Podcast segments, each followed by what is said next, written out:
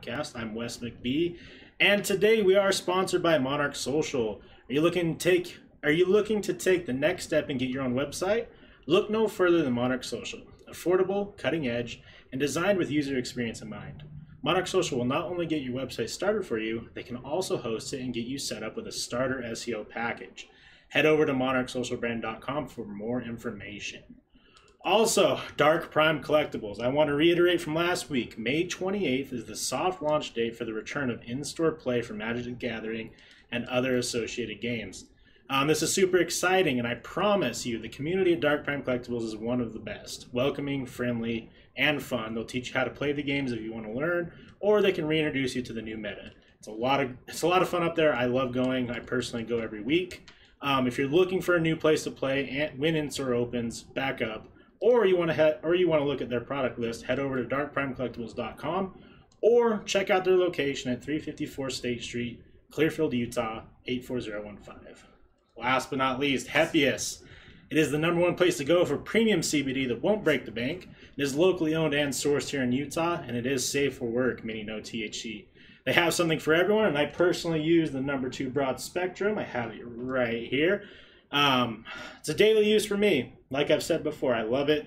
Gives me a little bit more perk up. Just gives me what I want. Um, you can head over to hepiusmed.com, and that is H E P I U S M E D.com. Thank you guys so much for sponsoring. Keaton, welcome, my friend. Thanks for having me. I'm super excited to get into everything that is going on in your world because you are, at least in my eyes, I think that you are the in the process of becoming the next big thing here in Utah. Yeah, I would agree with that. I mean, you're just so to give the backstory. You are the owner of. Um, just pronounce your name one more time for me. It's uh, Scadden. Scadden. Scadden Insurance Agency, and then you are the CEO of TNT Social Media. Yep. Okay, so I want to get into insurance as a whole because Okay. I want you to kind of explain to me what you do in insurance. Like, if I was a customer who just walked in your door and be like, "Hey, I know nothing." Sure. So yeah, so most people don't know what like what they have a lot of the time. They just know that if they own a car, if they own a house, if they own a business, that they just have to have it and it's another bill, right? Right. So my, my job as an insurance agent, there's a lot of uh, no offense, but there's a lot of insurance agents out there that are solely focused on price, and that's not how I see myself. I don't even see myself as an insurance agent. I see myself as a as a risk advisor, uh, specifically when you're talking about um, commercial biz, uh, commercial uh, commercially ran businesses or just businesses in general, because a lot of these um, commercially commercial businesses, uh, the, like the small medium enterprise type companies, uh, they can't afford to have a huge loss, so they can't afford to be sued. They can go under. Whereas like these large enterprise companies, they see the value in insurance, they buy the insurance, but they also have enough money in the bank to sustain, a loss. So that's kind of where I come into the equation. Where I come in, I'm not even your insurance agent. I'm your risk advisor. So let's let's just sit down. Let's have a conversation about what particular risks your your company may face. So maybe you're in a healthcare sector and you have to worry about HIPAA. Um, I have free cyber cyber liability risk assessments and companies that actually provide you with the tools along with the policy and even tell you if you're ever breached from a cybersecurity incident. Hey, by the way, you've been breached. We've already filed a claim on your behalf. What other insurance company do you know that actually wants to pay out on their claim? But I have companies that do that, and I provide it like a full 20 plus page report that scans your entire organization and tells you what what your your internal employees are doing. Um, sometimes you got to be careful because sometimes you know, uh, yeah, we'll we'll just leave it at that. There's there's some interesting stuff you can find, but for example, there was a client I consulted. Uh, back in the day, I used to do IT consulting, so that's why I've kind of gravitated towards um, like cyber liability insurance. And one of my past clients, I reached out to, my scanned his network with my. He gave me permission to run my tool with this cyber risk company. They that's all they do is cyber liability insurance. And I scanned his network and I said, "Oh, by the way, your enterprise level firewall it's vulnerable right now. Hacker, uh, there's a known vulnerability, and your your firewall is not patched, and a hacker could come in here, create an account, and get in your organization." He took a meeting so fast, it was it was hilarious. So Well, I mean, if you look at what's going on in the news right now, we know how important cybersecurity is. It, it just seems like over the last couple weeks, I've just been hearing about all these retail stores that have been getting hacked. My parents went into a retail store um, and they're like, our systems have been down for a week, and my mom's friend works there, and we went up to her, and she was like, "Hey, you didn't hear this from me," because they were like, "Oh, we'll just come back and purchase our stuff later." You didn't hear this from me, but our stuff's been down for a week. We're hacked. We we have a ransom. Uh, we've been ran- we've been hit with some ransomware. So yeah. it's it's it's growing very rampant. Another thing I also like to do is I uh, I can take a look at your your workers' comp insurance and a lot of people don't know this, but um, there are certain industries and certain certain certain industries as well as certain employee-sized organizations that are required to file what's called their their OSHA, Occupational Safe Safety uh, Health Administration. So. Uh, March 2nd of every year is like tax season for OSHA. There's specific companies where if you don't file, you'll get audited by OSHA. An OSHA officer will come in, audit your business, and yeah, you can face some hefty fines. So um, I help mitigate that with I help mitigate with that. I help come in. I have software that allows you to track place track workplace incidents and file your your OSHA filings electronically with a click of a button. Be nice. So it's very slick, very easy to use, um, and very detailed reporting to to provide to an OSHA inspector if they do come into your business. And probably the most the coolest piece about this tool is the fact that um, a lot of people don't know this, but in, in, insurance, when you have workers' comp, when it comes to workers' comp, you have what's called a mod score. So that's a, core, a score that's that a bunch of factors make up that the insurance companies calculate to give you a cost for your insurance.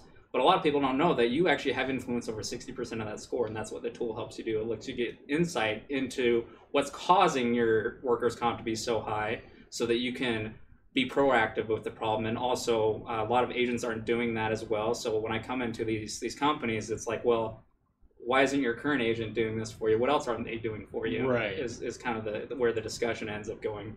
Um, so that's on the commercial side of the house. When it comes to like uh, auto insurance and car insurance the conversation's a little bit different but still kind of the same. Like most people don't know what they have right. until something happens, right? So a lot of people are like, insurance is a scam. I'm like, no, it's not a scam if it's set up properly or you understand what you have. Insurance can work for you and not against you if it's set up properly, but it's a lot of the time we just think, oh, cheap, cheap, cheap, cheap. Cheaper isn't always better, you yeah. know. But it's just been all these big brand name companies. I won't mention names, but we, you know, uh, Geico. Uh, but uh, it's been bashed into our heads that you know we. It's just become like commoditized. Yeah, it's all just about it's become about, about price, and that's not always the best price. It, it, it, it's an important piece, but you can't have price and everything. Yeah. Um, you sacrifice something. You definitely pay for what you get. You definitely pay for what you get, but probably the biggest differentiator with me is that what I actually do with your policies is I actually come in, we'll do a review of your policies. I'll go down line item by line item with your auto and your home insurance and explain what the coverages are, and then explain with particular scenarios that I've experienced uh, throughout my career across multiple states because I used to work for um, a big brokerage that's I used to write insurance across 32 different states so I've been able to see and hear all these types of scenarios because I, I like to sell by stories because people get that visual perspective in their mind. They don't understand it until it actually happens to them. So yeah I go down line item by line item and just kind of explain the coverages because I feel like a lot of agents don't use that. I like to use more of a consultative approach. Like for example, with car insurance, like so everybody in every state has to carry liability in the liability portion of a policy. Okay, so there's two different coverages in Utah called one called uninsured and one called underinsured. So those are optional coverages. You don't have to purchase those. So, but let me paint a bigger story for you. So everybody has to carry liability coverage, right? So that protects other people from you. So uninsured and underinsured protects you from other people. So why would you pay money to protect other people from you, but not protect yourself from other people? Right. So you'd be surprised how many people get try to get out of that, and it's just crazy. And there's different different perspectives with home insurance, but we won't go into the details because you know insurance is boring. Let's we'll, we'll just we'll just say it. insurance is boring, but I try to make it as fun as possible, and I like to help you understand what you have because nothing's worse than paying for insurance and then having a claim and then being like, well, I wasn't told that, or if I had known that was an extra fifty bucks or hundred bucks a year. I would have done it. Yeah. Because your insurance at the end of the day is peace of mind. That's what you're paying for with insurance. Because it's it's it's nothing. It's just if X if X Y Z happens, we pay. You're you're paying for something that's intangible. You can't touch it. So you're paying for peace of mind when it comes to insurance. And I don't. I think a lot of people don't realize that. So And I think that's what puts you above the rest is the fact that you're able to educate people and not make it over the top, make it over the head. Because you just explained, you just took 10 minutes and explained a whole bunch of information that people probably had no idea. mhm. And it makes sense. And I feel like in a lot of industries, insurance, social media, marketing, everything like that, it comes down to how well can you educate people. Mhm. If you can educate people well, they're going to sign up with you. They're going to work with you. They're going to get, they see the benefit. Mhm. But when you're just pushing numbers, like, you know, Geico, you know, you're just getting a piece of paper that's going to cover you for bare minimum because it's cheap. Exactly. Yeah, you get you get what you pay for, and I just always try to live up to my patented slogan that's in 50 states for anything insurance related, and that is just remember that Keaton can't be beaten. And I always have to explain that as well. Like that doesn't mean I'm the cheapest price. I can get you. I'm a broker, so I usually can get you a good uh, in between with everything because I have all the different companies. I'm able to broker it out for you. So I can work for my clients and not for the insurance companies because a lot of agents can only sell one company Right. but I have multiple options, so I work for my client instead of the insurance company. right. So And I think that's super important because to get into like the mindset of it, right? You want to work with someone who's working for you, not for the not for the industry, not for the company because Right. When they're working with you, they want you to be happy with the product because at the end of the day, they want you to stick with them forever. Yep. I mean, that's that's called long-term mindset. I mean, if you're Mhm. working with someone who wants that vision with you, stick with them. They Mhm. care about you. They I do. I care about every single client like their family. So Yeah. I even go out and source services that, you know, for example, I have a friend that owns a business called Utah Accident Solutions. So not only do you get me assigned to your claim if you're ever in an accident, you get my, my buddy as well, who he's been a prior uh, prior insurance agent. He's he did he did medical handling of car accidents. He was a paralegal in a personal injury law law office. So it's hard to replicate his business, but yeah, you get him assigned your your case, and it's 100% free from the victims, and they get that as just a value out of working with me, so they can you know rest assured that um, I have different services as well as contacts in place if they ever do experience where they need to use their insurance, because that's when the magic happens, and that's when you realize what you truly have is when you go to use your insurance, and it actually Right. it works for you, and not against you, because it's set up properly, right? So. We had a comment here from uh, Call Sign Monk who said, "I learned that when I got into an auto accident, never enough coverage." Yeah, I mean, it's it's true. I mean, I I I go through a local um, car insurance agency that you know they they take care of me pretty decently. Um, the same thing. I got into a head-on collision that wasn't my fault, and uh, at the end of the day, I felt like I walked away kind of in a bad situation because all that ended up happening. Now I didn't sue. I didn't go after the person, even though I definitely could have hmm um, all that ended up happening was I was out of my car, like they covered my car. But you know, when you're twenty something without you know thirty grand in the bank or whatever it is, it's not Mhm. as easy just to go get a brand new car again. Well, and who who knows? Like for example, if you were to be hurt in that, and there's life life lifelong um, health reasons, that's the purpose of this consultant that I work with. It's my friend that all my clients get for it's free for all my clients. It's free for the victims. It's amazing. Um, he also helps you properly document everything that happens as well, which is very important because heaven forbid you you get in that accident. Oh, I'm fine. I'm a little sore. I'm not going to go see the chiropractor. I, I would recommend everyone do that, especially in Utah yeah, specifically because Utah is what's called a no fault state. It's one of the states that actually has that coverage. So you get three thousand dollars to go and get looked at. So I definitely recommend everyone to do that. But the the purpose of that it, with him specifically documenting things is like I said, heaven forbid you get in that accident and then a couple weeks later, a month, two months later, you get another accident and you didn't you didn't claim it then. The insurance company is going to deny the claim because they don't know where, where the injury happened Yep. but so he helps properly document that so that you you, you can have rest assured that you're going to be covered I think having that alone is just so amazing because I mean, that's my situation too. Like I, I think a lot of people who get into car accidents first couple months, I was like, no. I mean, I I went and got checked up, and like they said there was just minor wear and tear because of a car accident. But uh, now to this day, like shoulder pain from it and Yeah. all that type of stuff. And if I would have had proper documentation, I can potentially get it fixed for on their dime instead of my own dime now. Yep. It's all about having the proper documentation for sure, and that's the value you get from working with me. Um, rolling into like homeowners insurance, there's different coverages that different companies do offer that not a lot of people know about. Um, if you own a home, you might have gotten something in the mail pretty recently or probably over the last few years. They're like, did you know that the stuff under your house isn't covered because the utility companies are only responsible for the utility lines up to your property line? Hmm. So there's specific coverage for it's called service line coverage. There's specific coverage that covers that. Um, and it actually happened. We had a windstorm here like maybe six months ago. My grandma's neighbor, their the utility box was actually on their property line, um, and the utility company wasn't going to cover it because they're only responsible up to the property line, and it got destroyed. Oh. Luckily, they had a good agent though, and they had coverage for it, or else they would have been out of pocket nine grand. Right. So it's little things like that um, that are that are very important to um, have your agent educate you on, or at least make you aware of, and then it's up to you to accept or reject that. I think homeowners insurance, at least in my eyes, is one of the biggest ones that just kind of gets brushed. Like, oh yeah, we'll just whatever is the cheapest. Set it and forget it. You know, Yeah. whatever's the cheapest.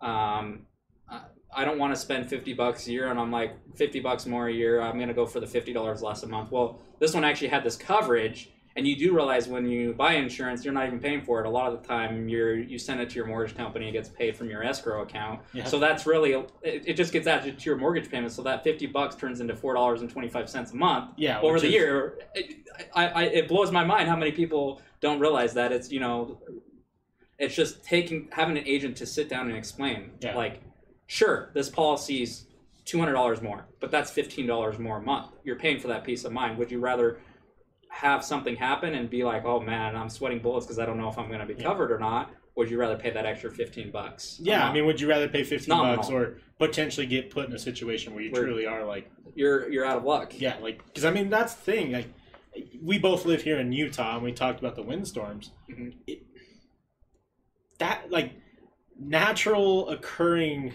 I don't want to say disasters, but natural occurring situations happen all the time. Like, what happens if we get a windstorm and your fence blows down? What if the fence blows down and damages your neighbor's property? What if that's not covered? Yeah, what if your uh, your your brother? I'm dealing with this claim with a good friend of mine. uh, what if your your brother s- gets uh, gets a promotion at work? Not he's not used to the new swing shift hours, and he's doing a fi- uh, uh, a water change on the fish tank, um, and it's a 200 gallon fish tank. He falls asleep, and it floods the entire upstairs, floods down into the basement, floods into the garage. Yeah. What if that happens? So there's tons of stories that I could tell you, Yeah. just that are similar to that, where it's like, I'm kind of glad because prior to this, this this particular client, he- he- they're both brothers, but they, he lives with him and rents the downstairs from him. Um, he was having trouble getting insurance because of his roof, but I, I had just gotten him a policy. He was uninsured, but luckily he got that policy for me because now guess what? That insurance company is going to cover that loss Yep. of like probably 30, 40,000 easy. Yeah. So and and for most people who are working you know typical jobs what are you going to do if you have to cover yeah, most 30 of 40 us, yeah, most most uh, average middle class Americans are living paycheck to paycheck. If you have forty thousand in the bank, yeah you're going to cover to a loss. i mean what do you do take out a loan put it against the mortgage like you're going to put yourself in a bad situation versus paying an extra And it, and 50 it bucks a month and, and it makes me laugh because I always get I always get probably once a month or maybe once a quarter at the very least. Someone I talk to someone about car insurance. Oh yeah, I'm not gonna get. I'm not. You know, I don't get in accidents. I'm not gonna get in an accident. I don't see the value in the insurance. I'm like, yeah, because you just wake up one day and say, you know what, I'm gonna get in an accident today. you yeah know? exactly So I uh, did uh, door-to-door sales for security, right? And uh, I was down in Texas, and uh, the, my, the funniest rebuttal I've always got is like, "Well, I got guns in my house." and it's like, okay, so you're telling me if someone breaks in and they want, they're gonna, you're gonna get in a shooting match with someone who doesn't value your life. It's like versus signing up for like a sixty dollars a month security system where they're not gonna mess with your house.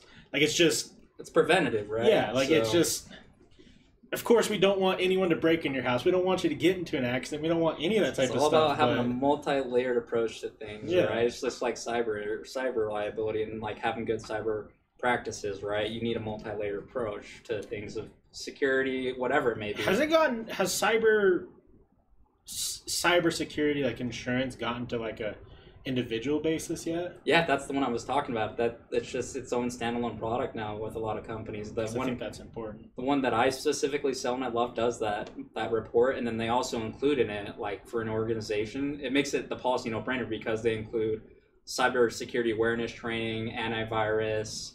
They're monitoring your network twenty four seven. You can call their team of seventy security engineers. They're monitoring your network at all times. You get access to uh, ta- white hat hacker groups and stuff. Oh, It's really sli- it's really slick, and for like the average policy is maybe fifteen hundred to twenty five hundred dollars per year. You could literally if the, if it's a good enough size organization your antivirus is costing you that much a year. So oh yeah. it, it offsets it and it gives you the peace of mind um, to, to work with that company. And that company is awesome. The the founder of the company actually at, at 14 he worked on the nsa project at microsoft and sold his first company to microsoft at 15 Yeah. and uh, went to start a, a company that protects websites but um, i won't go into too much of the details of Yeah. that but it's you know it, it, there's there's really cool uh, solutions coming out there, and that's you know there's what's called fintech, um, financial technology, but there's also what's called insurtech too. So there's a lot of technology that's being brought into insurance because the way of doing business with insurance has always been like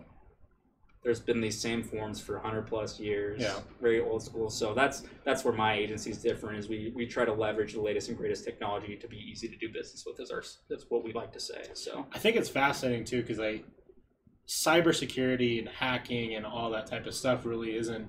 It's starting to become a mainstream topic because we got like the gas pipeline that got hacked, Yep. and like everyone's starting to be like, "Oh my god!" Like, how how easy is it? Like, is it is it really that easy? Is it really that scary? And the answer is yes. I mean, it really is. I as mean, long as you have an employees those are usually your employees are usually the weakest link Yeah, So- it, it's just, it, I don't know. I, I I'm a big I'm a big uh, I guess researcher in cybersecurity and following everything that's going on in the world, and I really think that the future is going to revolve around everyone having some sort of protection. I mean, you have to like, as someone who knows who's gone through the ringer with that type of stuff. You aren't as secure as you think you are. Don't don't let your ego get in front of you. Like it's no there's people who do this all day, every day, who can get into your accounts in a matter of seconds if they want to. yep i agree And it's like, that doesn't scare you. I don't know what does. I mean, that's that keeps that keeps a lot of people up at night a lot of ceos of companies uh, or owners of companies up at night know, so stressing. So what? let- Let's get into the backstory a little bit. Why insurance? What what got you to dive into that world, especially you know, it being one that a lot of people don't succeed in, but you found a lot of success in it. Uh, so you know, I've worked in various industries throughout my life, and I've always just kind of. It just seems like I've always gravitated back to something either in insurance or technology, um, and you know, I used to work. I've, I've been in insurance for over four years. I used to work for an Allstate-owned subsidiary.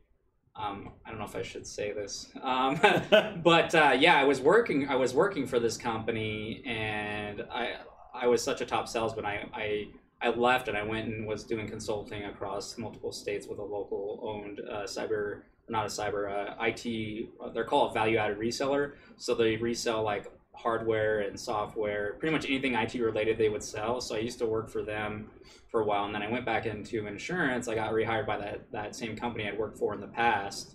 And, you know, I was always, I was always a top performer. And uh, so that's why they took me back.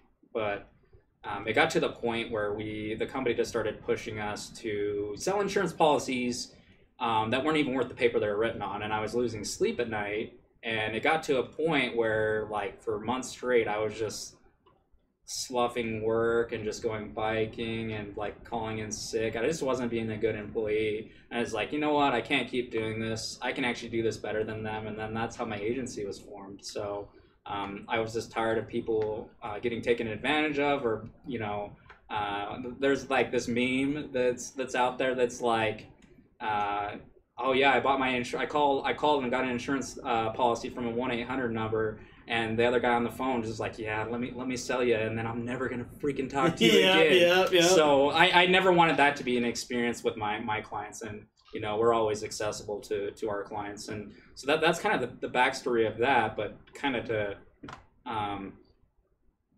we'll leave it at that. But there that that transitions into my marketing company too. yes, bit, which so- uh, you did have a nice comment in chat. Said, "Good for you. The world needs more like you," and I agree. I agree. Um, yeah, let's dive into so from insurance agency now getting into social media. Mhm. So how has that been for you?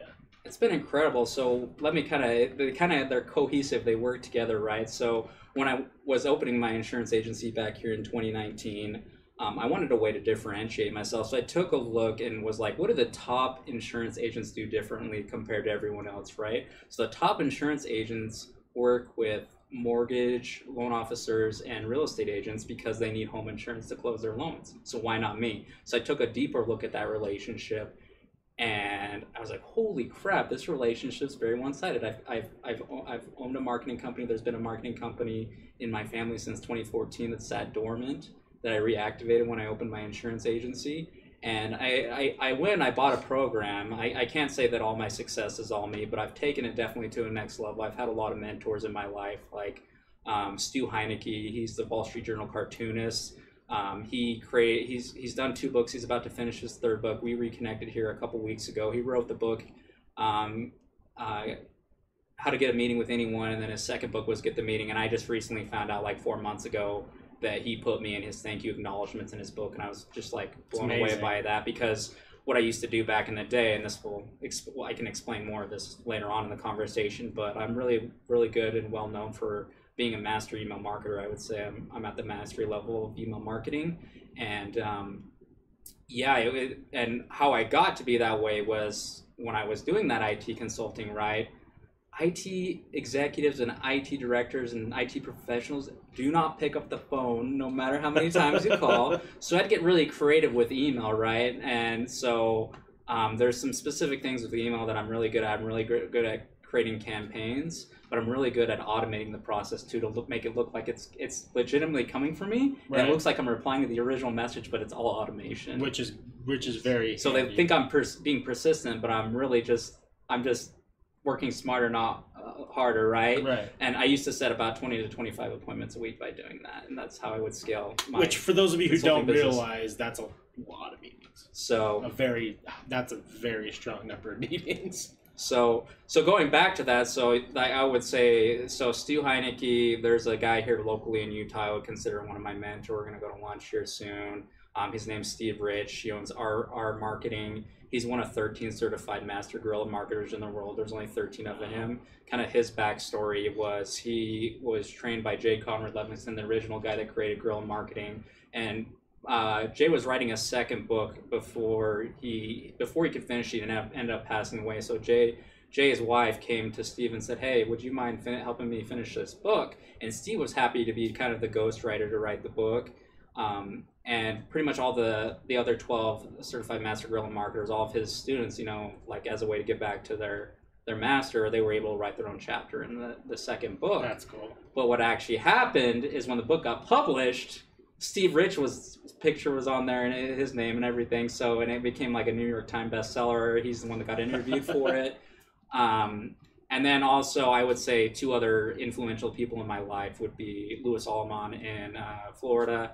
Um, that dude, like, I think I'm smart, and then I talk to him, and he's like, "Dude, like, your twenty dollar lead, I can get for twenty cents." Oh, I'm like, dude, teach me the ways, master. Right. Please teach me. And then Nato Gerardo in uh, in Texas, um, same. He was Lewis's first. Uh, Lewis was his first student. So I've just had really good mentors in my life um, throughout my life.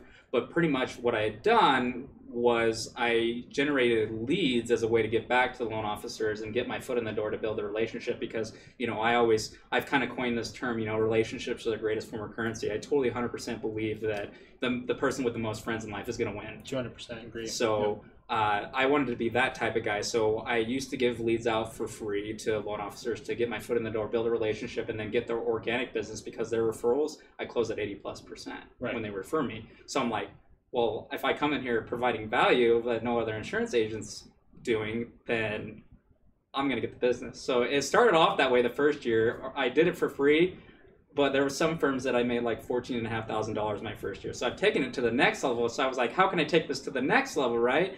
And so now I, I pretty much give my program to the loan officer and help them attract their ideal referral partner, which is real estate agents, right? So I've developed a program and processes and procedures to help uh, the the loan officers attract real estate agents and get their organic business, just like I want their organic business that's 80 plus percent close rate. I, I want to help the, them get that business back from the realtor because at the end of the day, guess what? When they get those referrals, they still trickles back down to me. So they pay me and they refer me. So um, Genius. ton, tons of success stories. I took a brand new loan officer here in Utah.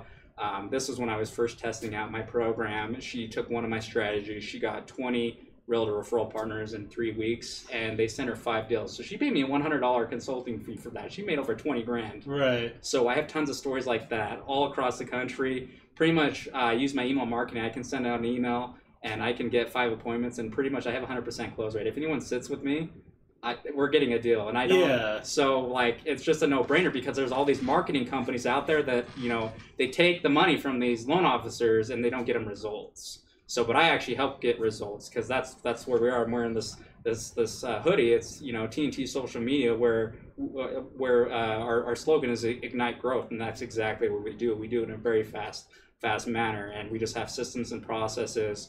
When we onboard a client, I teach them how to um, automate as much of the process of reaching out to the rel- relative referral partners.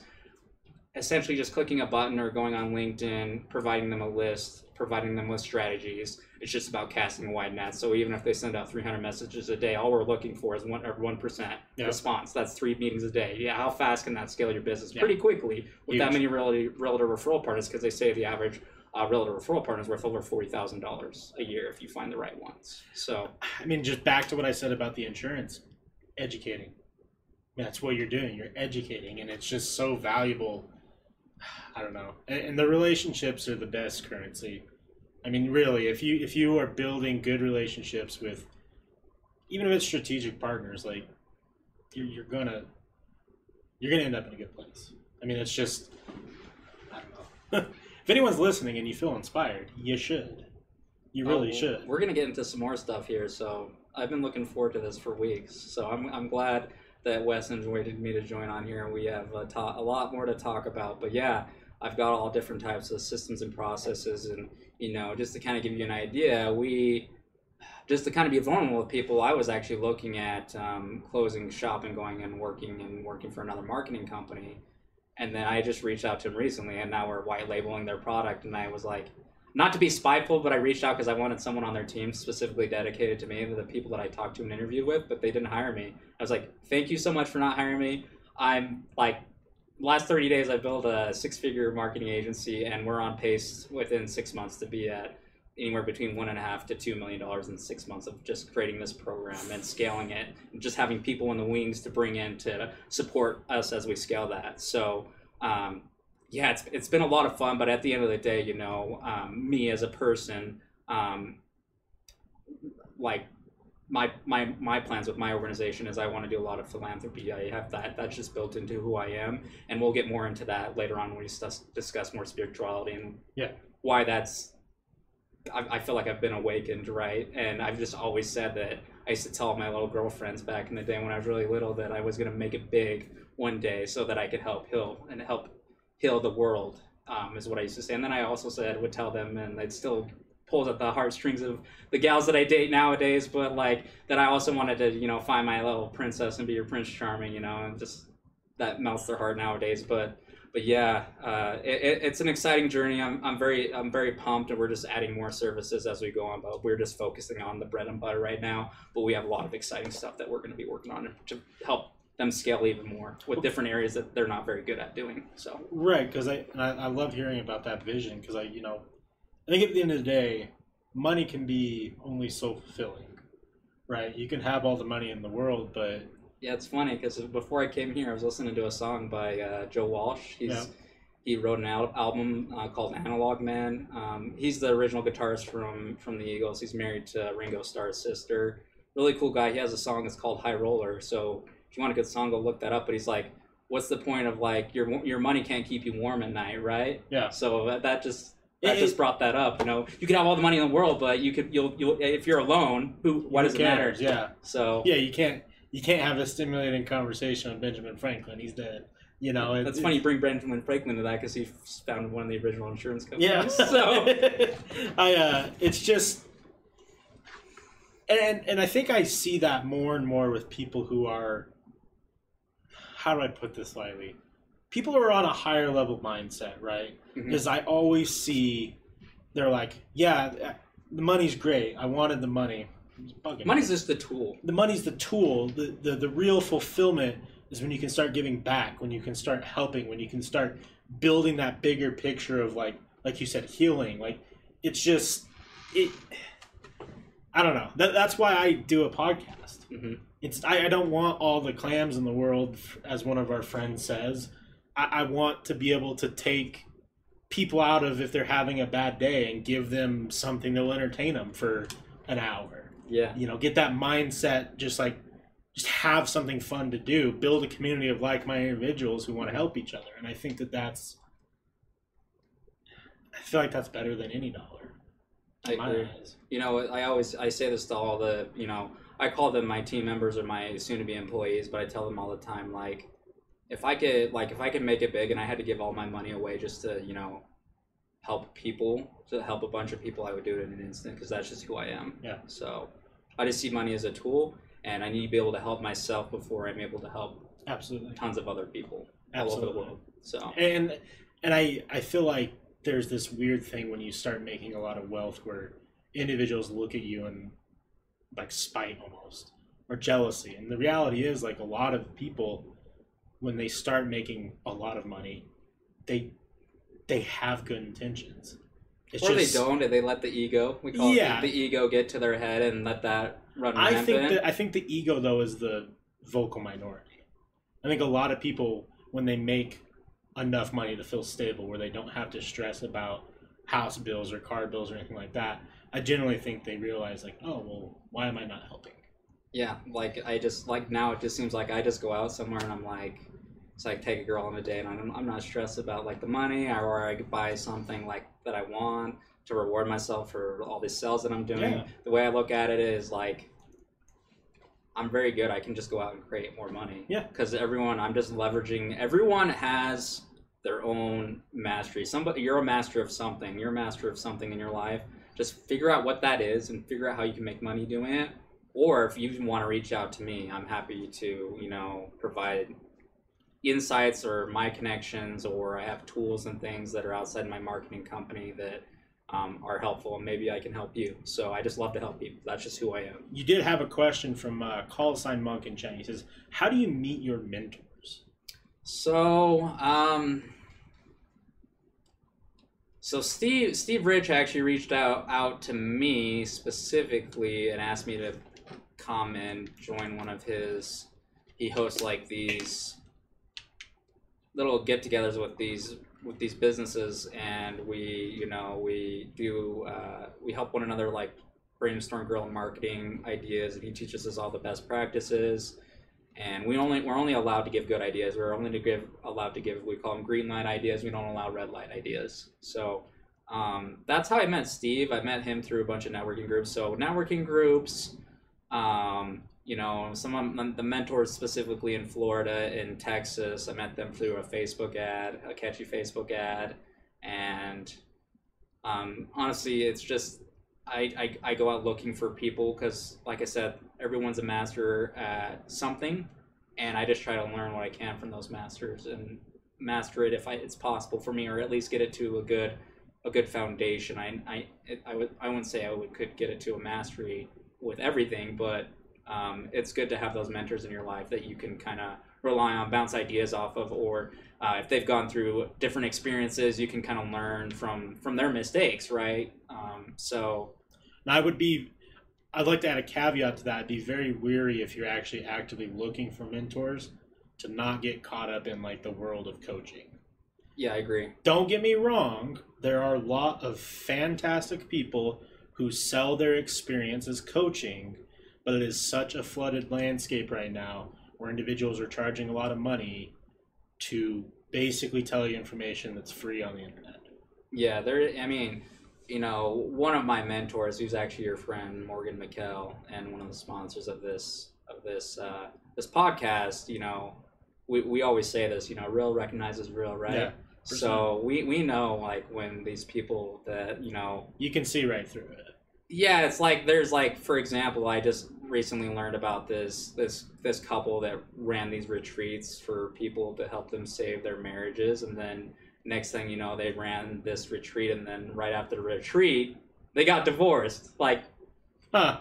it was kind of Weird. ironic. So it's like the, there's a lot of uh, I, I would just like to say probably a lot of phonies out there that Yeah. they're just these people that oh yeah I'm a life coach now. There, Well, how can you coach me if you don't even have your life in order, right? Is that what I Exactly. feel? Or what have you done to, you know, have you ran a successful business, sold it, or are you running a successful business? Like, are you on top of the game? Are you staying staying current with what's going on? Because things change. So I, I look at it as a success, or I look at a mentor as someone who is willing to be vulnerable with you and tell you about their fails. I think that that's super important because if, I, I fell 99%. I, I looked to fail 99% of the time and win 1% Yep. of the time. if that's the thing is, and that's a I'm whole a professional failure. that's a whole different discussion. People who are so afraid of failure, you're never going to grow. Failure is a part of life, especially if you're doing things on your own terms, you're going to fail. Mhm. but it's how you it's how you rebound you fail forward you don't fail back you take that experience and you bounce back some are harder than others but it's just it all comes back to mindset um, we do have a question from Staley Outdoors. Do you have a system of questions that you a- that you like to ask these mentors that you have found to get you if they excuse me that you have found to get the most of your experience with them? Uh, I think that's very uh, dependent on who you're talking to and what you're doing. Yeah, it really depends on the subject matter. So, um,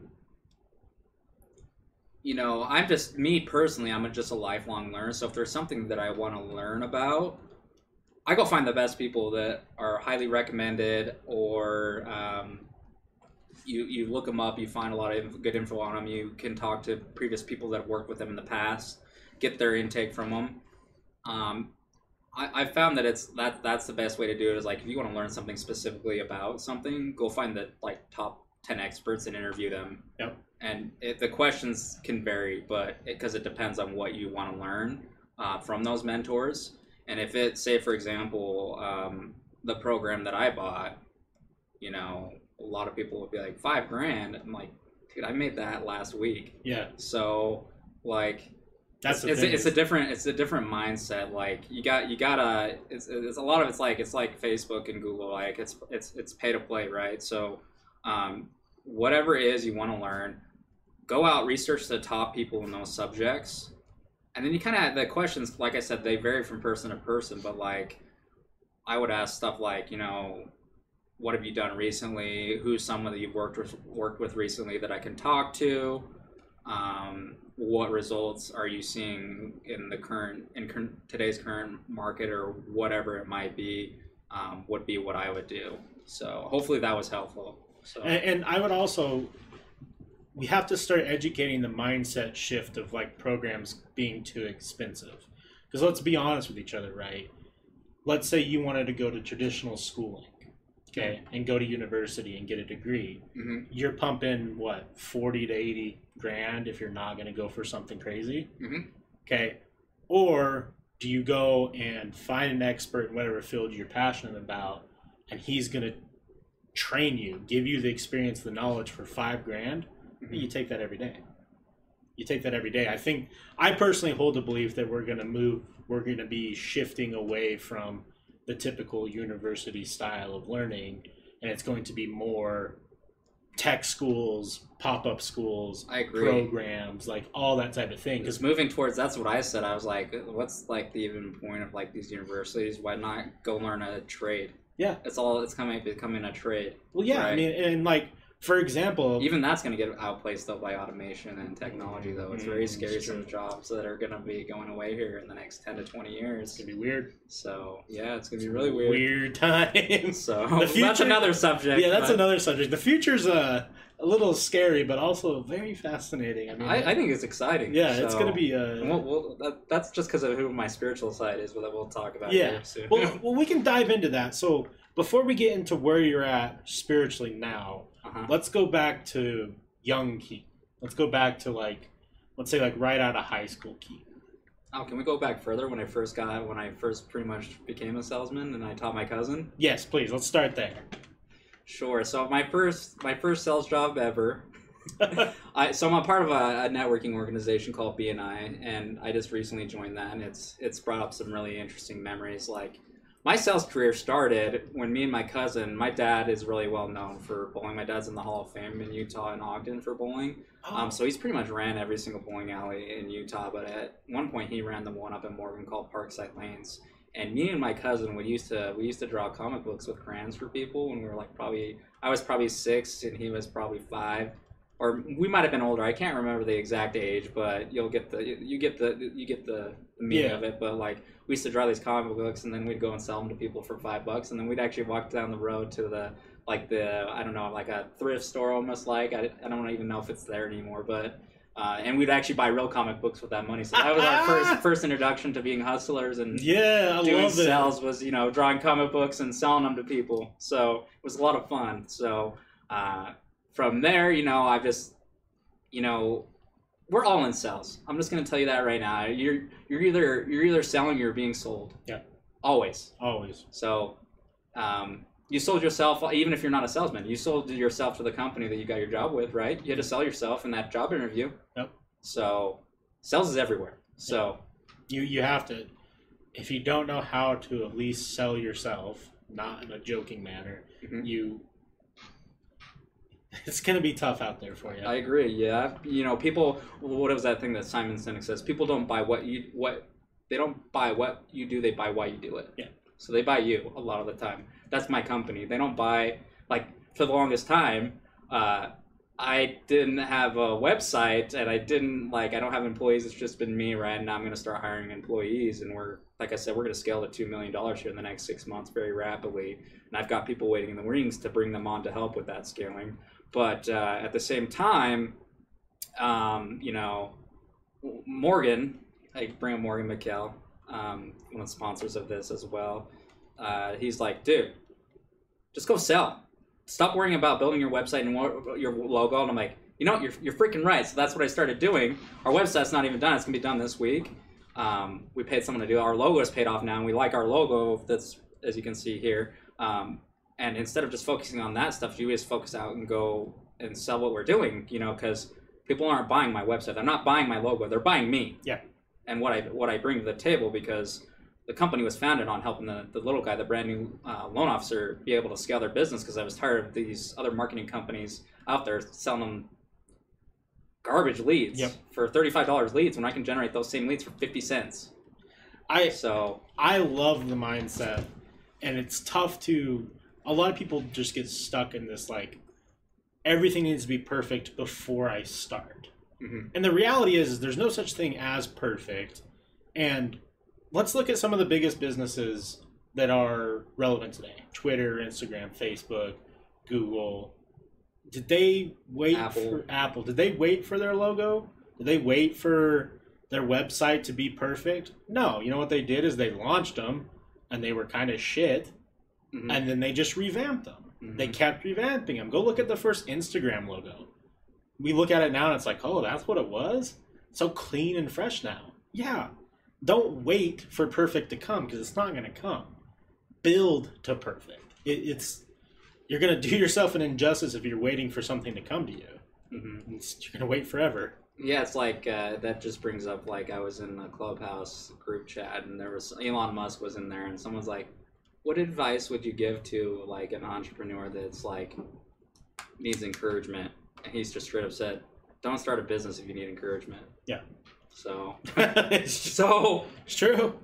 like you just got out there, you just got to get out there and put the your nose to the, the grindstone and go to work because. You know, people people buy me. They're they're buying into me. At some point, you do definitely need those because I'm starting to get those questions now. But like for the first 50 clients or whatever, just go out there and make money. Yeah. That's how you're gonna grow your company. So It's like, it's like you're you're creating confidence too. That's the big thing that is tough for a lot of ind- individuals is like going into your first meetings, going into your first sales, going into all that stuff is very nerve wracking. But close a dozen. See how you feel then. Then it just turns into it just gets easier and easier. yeah, it just turns into life. Like you just get good. Like I know that's a meme. Get good. Like Get good, yeah. you really do. Like you just, it, it's like anything in life. If you go work out five times a week, are you going to be buff in a month? No. Are you going to be buff in six months? No, but you're going to see progress. You're you gonna going to be see buff? increment. It's just incremental. Yeah. just having that in- mindset of this is just you know we're building up, and at some point you're just gonna Yeah. it's just gonna go. I- I think- I think a lot of people, especially in America today, with how everything is instant, right? Like we get those instant dopamines. Yeah, instant gratification. we Right? get that dopamine really quick on the cell phone and like everything like we could order DoorDash right now and have food in 30 minutes from our favorite restaurant like hmm all everything is instant now hmm but then when we start looking at bigger pictures of like our longevity our health our finances that shit doesn't happen overnight You gotta work at it. you It- have to work at it it's Well, the small steps every day And my dad had always taught me this lesson. Like he said, Keaton, like owning a business or just any anything that's worth anything requires hard work. He said anything that was e- if it was easy, everyone would do it. Yep. So, 100% if, if anything's easy everyone's already doing it hmm if, it, if it's hard guess what they ain't doing it. they ain't doing it They're outsourcing it. Yep. so, to someone that's willing to do it, that Yep. knows how to do it. Yep. It's just, it's really that simple. It, it honestly, It really is. when you look at it, just, I don't know, write it down. It makes sense. Um, I got my dopamine fixed by buying plants. Yeah, well, plants are cool. Plants are cool. I just put one in my office, so What'd I you get? appreciate the plant. It was actually from the guy, my friend who's a marketer. It's funny. Um, he he sent me a like a I don't know anyone who does this anymore. But he sent me like a kit since I bought a website and bought my logo from him. He sent me like a bunch of snacks, Oh, a mug, like a little uh, stuff. He's his company's Rebel Ape Marketing. He does websites and a bunch of other stuff. But like, yeah, he sent me like a gift basket. I was like, oh, that's so cool. And there's this like little fake plastic plant. I'm like, and one of my like, if you haven't heard of it, like, uh, I bought someone recently. Go look up zombie plant on. Uh, Yep. on- on Amazon. plants. Yeah. Yeah, you literally can like touch them and they'll- it dies, and then it like a minute later it grows back. It's really cool. Uh, B. Burton chats my wife, and uh, we're super into plants. Like, how many are you up to now? She just bought some today. I think we're at like 58 house plants. Uh huh. or something like that. And it's just there's also a weird world of uh, lots of money to be made in the plants. hmm I didn't realize this. We went out to sidetrack. Sorry guys, we went out to Orem, Utah, hmm and they had a what's called a variegated monstera, which is a monstera is like a Swiss cheese plant for the more popular term, but it has like white in it. Take a guess how much they were selling, just like a cutting of it. So it was just like two leaves that were growing that were rooted, Thousand bucks. like twenty three hundred. Holy crap! I think it Give me that plant. I'll sell it. I'll market it. right? like, I had no idea the world of uh, exotic houseplants was booming. About four today, so Man, screw. Bitcoin. I'm buying that. That's what I'm saying. We're throwing the money at the plants. um, so back to back to growing up here in Utah, right? Mhm. Um, which will lead to spirituality talk. There's a prominent faith here in Utah, Mhm. um, LDS. I talk a lot about it here. Pros, cons, people coming on and tell their positive stories, people coming on and telling their negative stories, um, and where they lead, where where they are at in their lives with it. Um, so I'm curious with you. You grew up here in Utah, Mhm. a part of LDS, but not really super active or anything like that. I mean, I was for the first like 15 years of my life. My dad's been like the father figure. That's how my parents met. My dad served his mission in Alaska. oh, awesome. Um, so that's how he met my mom. So, but like as a like, I'm the second youngest of six, right? And um, I just haven't really been active. I, I'm not like a huge fan of like organized religion. I'm I, I definitely like I when I do go to church, I go to a non-denominational church because I don't really like organized religion. But I've also become a lot more like um, spiritual in nature within like the last like couple of months. I would say it's been quite the transformation. This and I've just been on fire, and we'll we'll get more into that. Yeah. But yeah, I mean. Um, I, I, I, the church does a lot of good things. Yes. The, the thing that I will say about the church, and I think this has been said on this podcast before, you know, I like I like the the principles of almost any religion, right? Like I think there's a lot of good in a lot of re- religion. Um, and the, the, the problem stems down to people, right? The, the the church and the religions are are perfect, but the people in them are not. Right. So that's that's where the problem lies. I feel like is in the people. I Um, agree. and I just, I just, I just want to love everyone. That's who I am. You know, let's Yeah. just love each other. Like if, like if we were to take all religion away and say we just live by the Ten Commandments, you know how awesome of a world this life would be. great. Life would be great because I mean, at the core of it, like I agree with you. The core of most religions is fantastic. The lessons that are taught, The the principles. principles, they're all great. You know, be kind, be a good person. Don't like it, it's don't very kill. simple. Don't don't Yeah, covet thy neighbor's wife. you yeah. know? Don't don't. It's very simple ideas that would be so prominent, but the problem is, is somewhere it gets lost in translation with individuals. Yep. And here in Utah, we live in such a weird climate where it's. I I like to think that it's still vocal minority that puts a bad name on the church, hmm but it, it's it's tough. There's just Yeah. there's a lot of hate in this state for things that are That's a, I'll always reiterate this. Like, um, you know, the church is perfect. The people are not. The church is a hospital for sinners. Yeah. I'll leave it at that. I'm not really active in that religion, but that's why I'll just leave it at that. That's Yeah. my beliefs. So I like that. Yeah. So let's high school. You you you kind of stopped around 15. I imagine you graduated high school. Did you do college at all?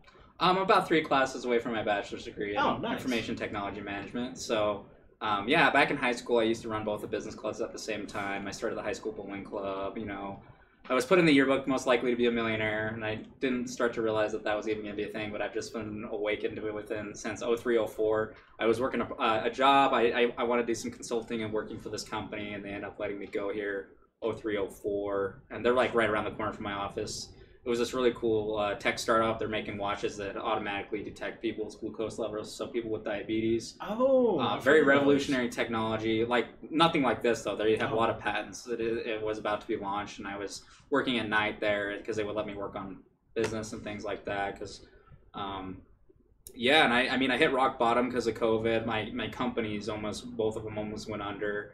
Um, I was about to shut down, go work for that marketing company, or just get a day job. My mom's like, "No, you're not doing that. You're my last hope for retirement." so she actually had access to her 401k, um, and she said, "I can take money out without any penalties." And I've only taken maybe a thousand dollars from her, and I just something ignited in me. I've just just been clicked. learning all about myself. Um, you know, I've been on a very spiritual journey. I'm even wearing like a crystal, and then I've learned like I have a painting of a shark in my office. It's an original painting from an artist, and uh, what the sharks. I've just always been attracted to the sharks, or have been my spirit guide. Uh, I've got a hippo painting, paintings of the universe in my office. You know, I've just I've just been on a really interesting spiritual journey.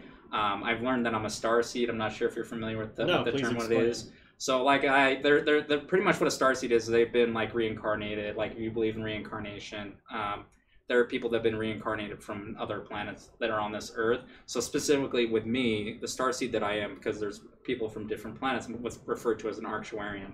So it's I, I talk about all this stuff. I didn't even realize that I was this, but like an Arcturian is like a person that comes. There's I'm gonna get into a controversial subject here, but like Alex Jones, he talks about the reptilian people that Yeah. are here lowering our frequency, and they're in our government. They're all over. So like it just says like I'm I'm I'm here.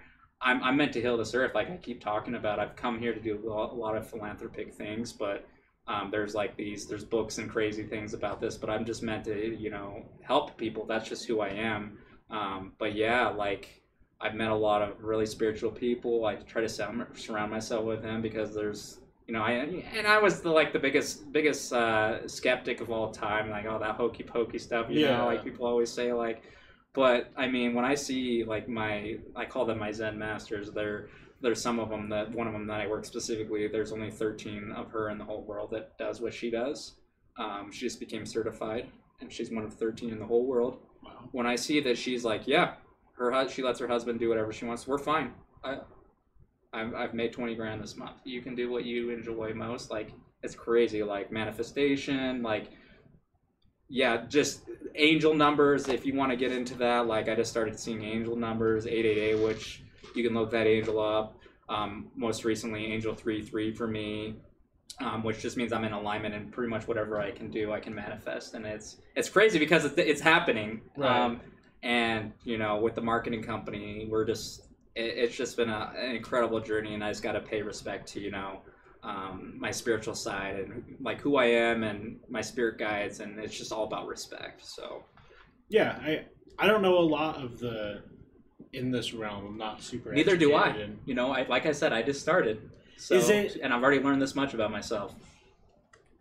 Was there a moment? Trying to figure out a good way to word this. What was the moment that clicked for you, where like, okay, maybe there's more to this, to this world that maybe I just didn't realize, without you know getting too Uh, into things. I pretty much just want to hit rock bottom, you know, and I was like, like I try to like trying to figure out who I am, right? Like, so I like I don't I don't know how to explain it other than that. Like I was just really interested in finding out who I am. Um, So you just kind of let yourself. I just open myself up to the possibilities, and, Yeah. and not be like, oh, this is hokey pokey." Don't close. Open your mind. Don't be closed-minded. Yeah. Interesting. Uh, you have a question. Do you recommend any books on manifestation? I'm super interested. A friend and I were just talking about this. Manifestation is an interesting thing. Um, I had a conversation on a couple podcasts ago about manifestation, and I manifestation is a weird one for me because I I look at manifestation as a way to I don't know how to say it. I see sometimes people discrediting their hard work and saying it's manifestation. And that bums me out because I think that the individuals just want to give credit to something because they don't want to give credit to themselves. hmm I think it's a Um, combination of both. yeah, hard work and manifestation. For me, right. I've noticed that a few times. Because I think the conversation we had, which probably wasn't a good example from the person I was talking with, was like, if you manifest like meeting someone, then like it's just gonna happen. Like the world will make it happen. And I personally, and maybe it's just lack of experience or closed mindedness, I don't think that that exists. hmm But do I think that if you wake up every day with a certain mindset, that you're going to be able to manifest that into something? Of course. Yeah. Of course. I think that you, if you have a strong mindset and if your mindset is working on trying to manifest your business blowing up or healthy weight loss or happiness or whatever that is, hmm it's going to happen over time because you're thinking about it. So you're going to make steps towards it. Well, it's it's putting that thought, taking that thought, and putting into action, right? Like I did seventy five hard. I recently did that. I lost. I've lost forty three pounds. Yeah, you just kind of catapulted from there. But specific to your question on any books on manifestation, I don't like I said, I'm very new to this. It's very new. I mean, stuff I different thing I gravitate towards different things. Like um right now I'm reading Graham Graham Hancock Supernatural. I recently went to Colorado and um, I've gotten some books. I've just been really fascinated with Stonehenge. Yeah, And learning about Stonehenge. Strange. Um, I mean, there's tons of books out there. Like, I would just go and look up books and see what gravitate, what you gravitate towards is what I would recommend specifically. But I don't have a book specific on manifestation that I read or that I could recommend specifically. So, In our chat, we have a couple comments here. It's the dating mantra: "Don't worry, the right one will come along." Um, that's funny you bring that up because I literally just came from a date today. So I've been on this spiritual journey, and um, you know, I I've been really like be vulnerably. I've been really lonely. It's been hard to find. I because I'm an entrepreneur. It's hard to, hard to make time, or well, not even necessarily to make time, but find someone that understands your lifestyle that's willing to support you. Because I work crazy hours, right? Sometimes, sometimes like this week, I've slept in my office. I had an inflatable in my office, and I've been sleeping in my office yeah. just because I'm working on things that come to my mind that I'm manifesting and that are just game changers across the country, where I can actually help more people. And um, it's funny because um, I've been looking for this this person I just went on a date with today, and it's funny because part of doing my marketing company, I did a social media boot camp for real estate agents, and I I teach them to open their privacy settings so that when they post stuff on social media, their stuff gets seen by people outside of their friends list, right? So they're more there's more exposure for them. Yeah. And doing that, this this gal that I had dated years and years ago um, she's been searching for me for like the last two years, and she was able to find me because I opened up my privacy settings. So I'm like, there's no way, like, like she's she's she's been looking for me for the last couple of years, and, that, and she's she knows my name. She just couldn't remember my last name and couldn't find me. Um, but I opened my privacy settings, and now she's able to find me.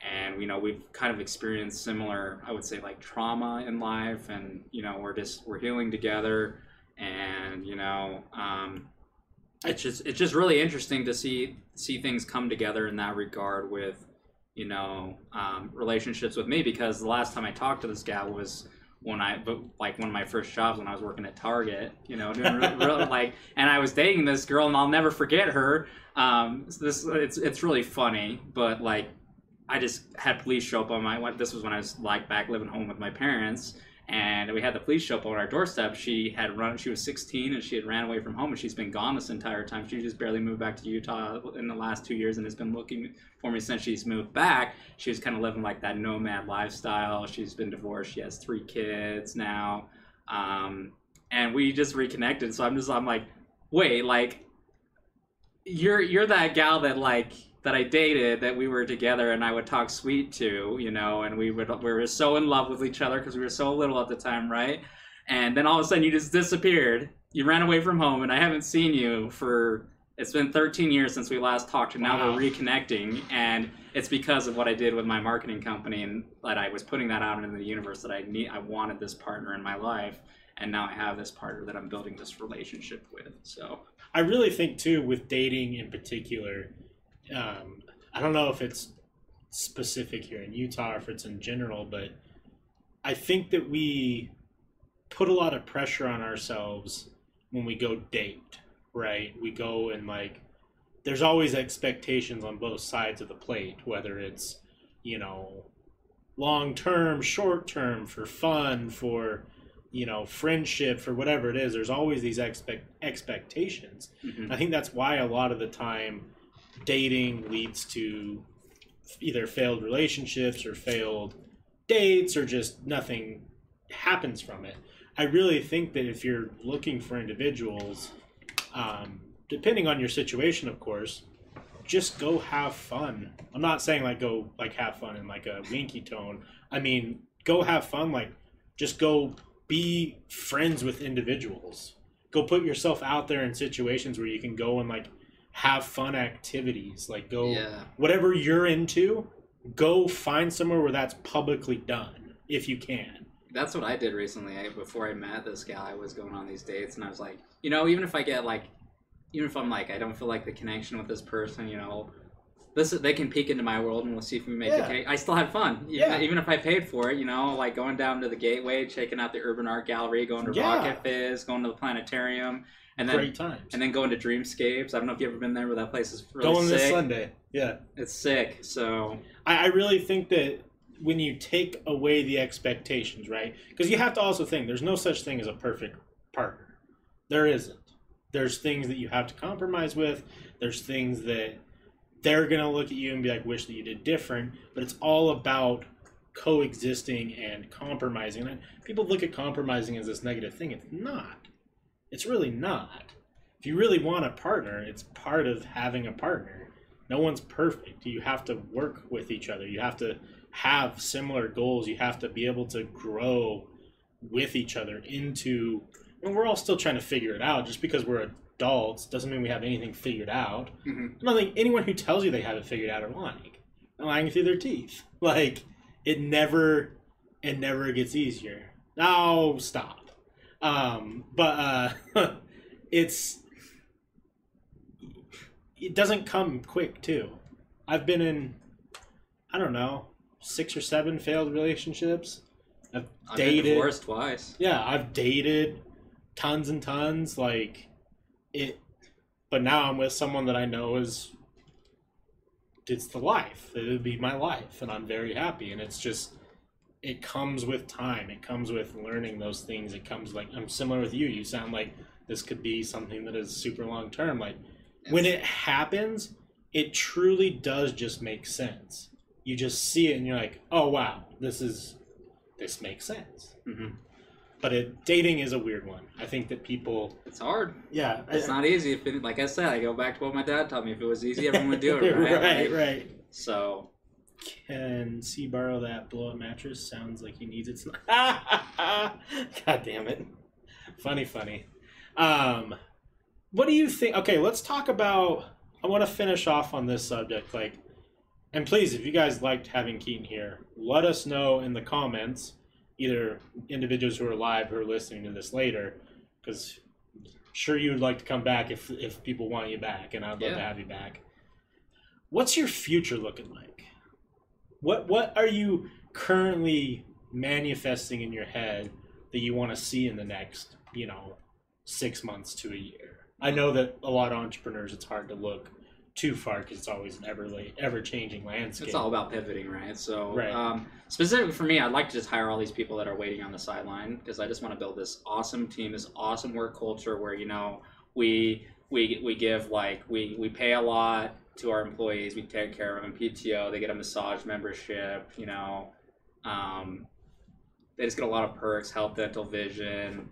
I just want to create a an awesome company that all my employees love to come to work.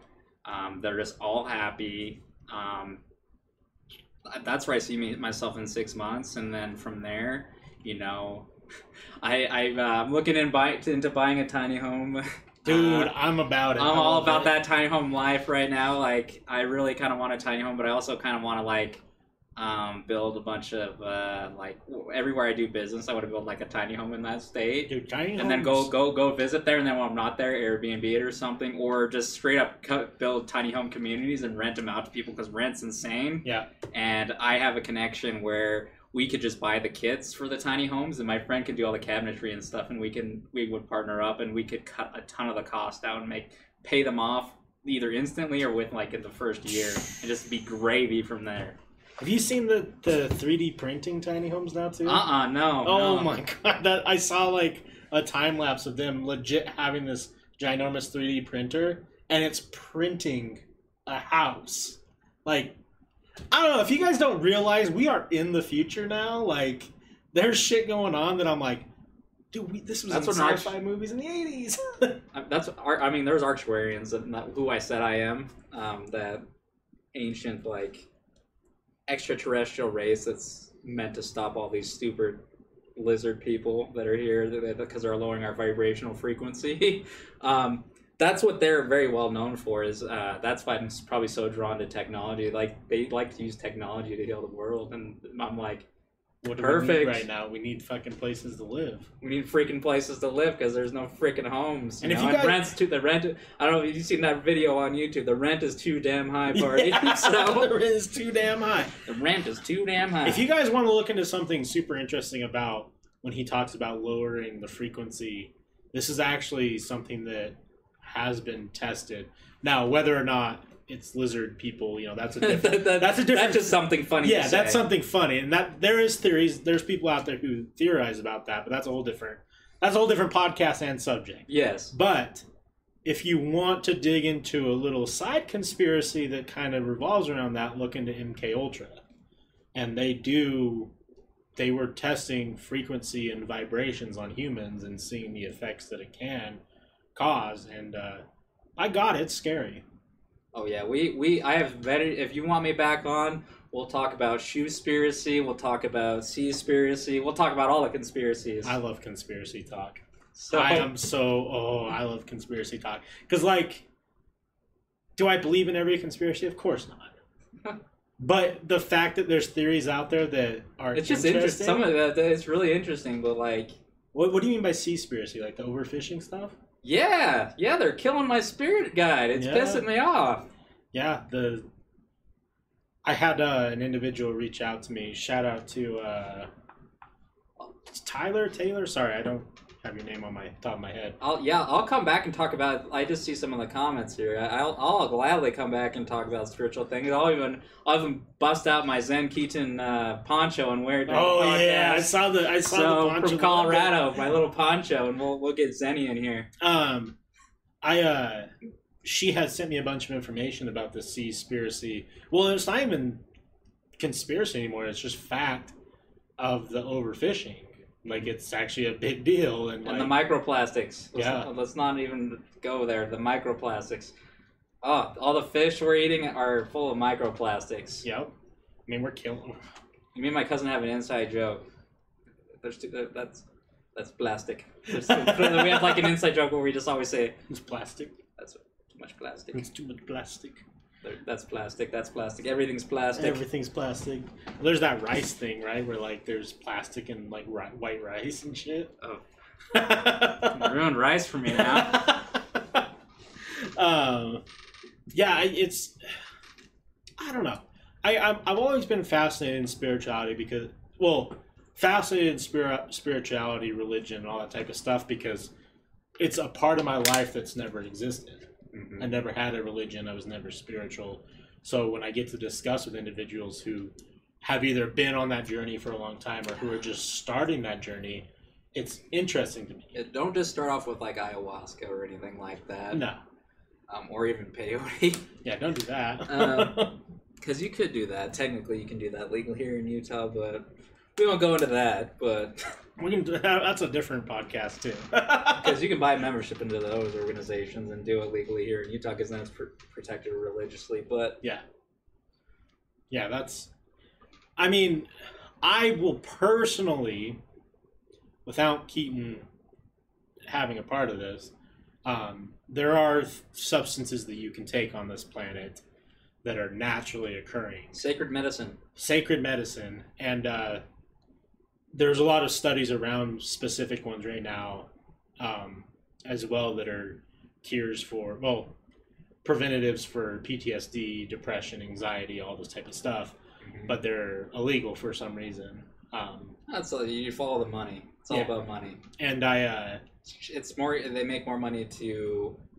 fight it than they do Yeah, they make more money creating a pill. The pharmacist like this is a whole different subject, but they make more money uh, trying to like help it than to cure it. it's the good people versus the bad people Mm-hmm. bad people are all about the money all yeah, about all about just follow the money. You'll find Yeah. you'll you'll be sick. But I uh, there there's specific ones that you can take that have shown potential of boosting your spirituality and uh, if those are topics that you would like to, that the chat would like to get into or the comment section would like to get into be more than happy to do that at some point but uh, be safe and don't do anything dumb um, Yes. there's a lot of stuff out there that is very fascinating and a lot of stuff that can open you up to new things. But uh, be safe is the big thing. That's true. Yeah. Yeah. Uh, you want to learn more about those those those reptilian creatures? Go watch Joe Rogan. Yeah, there you go. the Joe Rogan. and learn about the mushroom religion. Yeah, So I love that guy that he's had on the the dude who had uh, his whole career is around fungus. uh huh. I forget his name, and just hearing his stories and I like the Graham Hancock came on there too. Graham Hancock is the Oh goat. man. He's the goat. Hit all of his research. He fascinates me a lot because he was. I don't think. I Can't remember if he was outspoken atheist or he just didn't believe in God. Did mushrooms and now he isn't he Muslim now? I'm not sure. I just barely learned about him. I'm reading his book though, and it's really fascinating. Yeah. So and I know he's been he was interviewed on Ancient Aliens. Yeah, Graham So- Hancock is uh, fascinating. The other fascinating part is he's really he has his hands in the I forget that underground civilization that they dug up. That's a whole thing if you want to get into that blows my mind that if they can prove what that is, that could mean that there was potential civilizations like thousands of years before what we thought. I love Joe Rogan, but I think he's a sellout. Yeah. Unfortunately. But, you know, when you're offered that much money, you know, I saw this guy. Do you know do you watch much Twitch?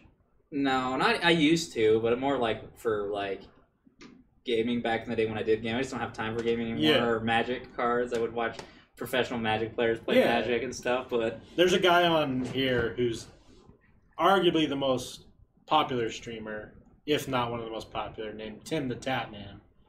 And uh, he got asked about the Joe Rogan being a sellout thing. And his response was exactly how I thought most people would say it. He's like, it's a hundred million. I would suck Spotify's dick for a hundred million. yeah, that's what I've been saying. yeah, you know, like I'm like, okay, that I, that money though, I would take that money and I would help people, but like, it really depends on what he does with the money. In Yeah. my opinion, like, And I, I, I think that people do I think he's a sellout? I'm like 50-50. I if I if it gets proven that he's catering content because of Spotify, then yeah. Cuz that's what we wanted, right? We wanted Joe Rogan to leave YouTube so he wasn't tied down. well, yeah, you never know when he. at any point they could censor him too. Yeah. So that's a problem too in itself. We could all talk about censorship too. Censorship is the worst thing. I don't like censorship. It's fucking No such thing as free speech. yeah, there isn't. There isn't. Free speech doesn't We're turning actually. into communist China. Free speech doesn't actually exist. We like to think it does, but it, it doesn't. Well, we're at an hour and 20. Let's wrap it up. Take the floor, close out anything you'd like. Please plug your business sites, your social medias, where people can follow you, anything. Okay, first things first. Shout out to Koa. I miss you, Koa. We need to hang out, Koa. Um, so I hope I'm. We were gonna tag Koa in this. Koa worked for Monarch Social. I just met him, I, I just want to hang out with Koa a lot now, and we can just hang out and pick each other's brains because we're both masters at our own craft and key facets to both of the, the different organizations that we work for. So um, yeah, just shout out to him. Um, you can reach out to me uh, at Scadden, which is S C A D D E N I N S dot com. That's my website. That also has my number on there, as well as you can just type in Scadden Insurance Agency, so S C A D D E N Insurance Agency on uh, Facebook. Uh, soon to come, uh, TNTSocialMedia.com. It, that's literally what it is, just TNTSocialMedia.com. Uh, feel free to reach out there. Um, you can find me. You can find me online. It's just Keaton Scadden, so K E A T O N S C A D D E N on Facebook. Um, feel free to also reach out to me at uh, 801 564 2159. That's my cell phone number. And then my emails are just uh, K so the letter K and then S C A D D E N at scaddenins.com or the same thing, K at TNTSocialMedia.com and uh, we're more than happy to help uh, if we can. I even have some cool marketing tools if you have anything outside the real estate and mortgage industry, because that's the industry we focus on in my marketing company. I have a really cool tool that will take any video content you create for like YouTube. I can pull in all the Google Analytics and it puts all the appropriate tags and it makes your video instantly rank number one on YouTube. So Wow. For those of you who are on YouTube like me, that is a that is a service and a half right there. Wow. It might not be fast because of I, it's just me, but at some point I will help you. I'm helping a couple local artists that have made some music videos, um, and I just love helping people, helping business owners, and just getting your getting your whatever your master out and whatever message you want to put out into the world. If I can help you do that, that's my life mission. So I mean, that's much respect to you. I appreciate you coming and doing this show. I appreciate you giving all the advice that you did and having such a I don't know, man. You I don't know if you realize the impact that you're having, but you you got a good heart. I'm sure everyone here would agree and everyone who listens will agree and are super excited to see you flourish as time goes on and you know, congratulations to all the successes, and I hope that there's thousands more coming. Um, everyone listening, go check it out. He might even be able to help you with some of his services. If not, make sure to follow or reach out. He's a great guy to talk to. He'll pump you up in your chat if you need, in your messages if you need. He just he's on top of it. Um, coming up for top shelfers next week is an open week, um, meaning Friday we'll have a podcast, but my guest is tentative at the moment. Um, all the social media is always linked below, so you can go follow me for what's coming up next.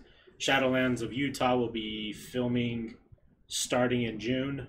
Um, for those of you who are excited for that, to give an update, and then uh, I will be going back to the typical gaming streams starting on Monday again, and then there will be announcements for a couple new games coming up for the game streams. So, hope everyone's happy for that, and. Uh, our sponsors again Monarch Social, Dark Prime Collectibles, and Hepius. I appreciate you guys. Everyone, take care. Have a good evening, and I will see you on the next one.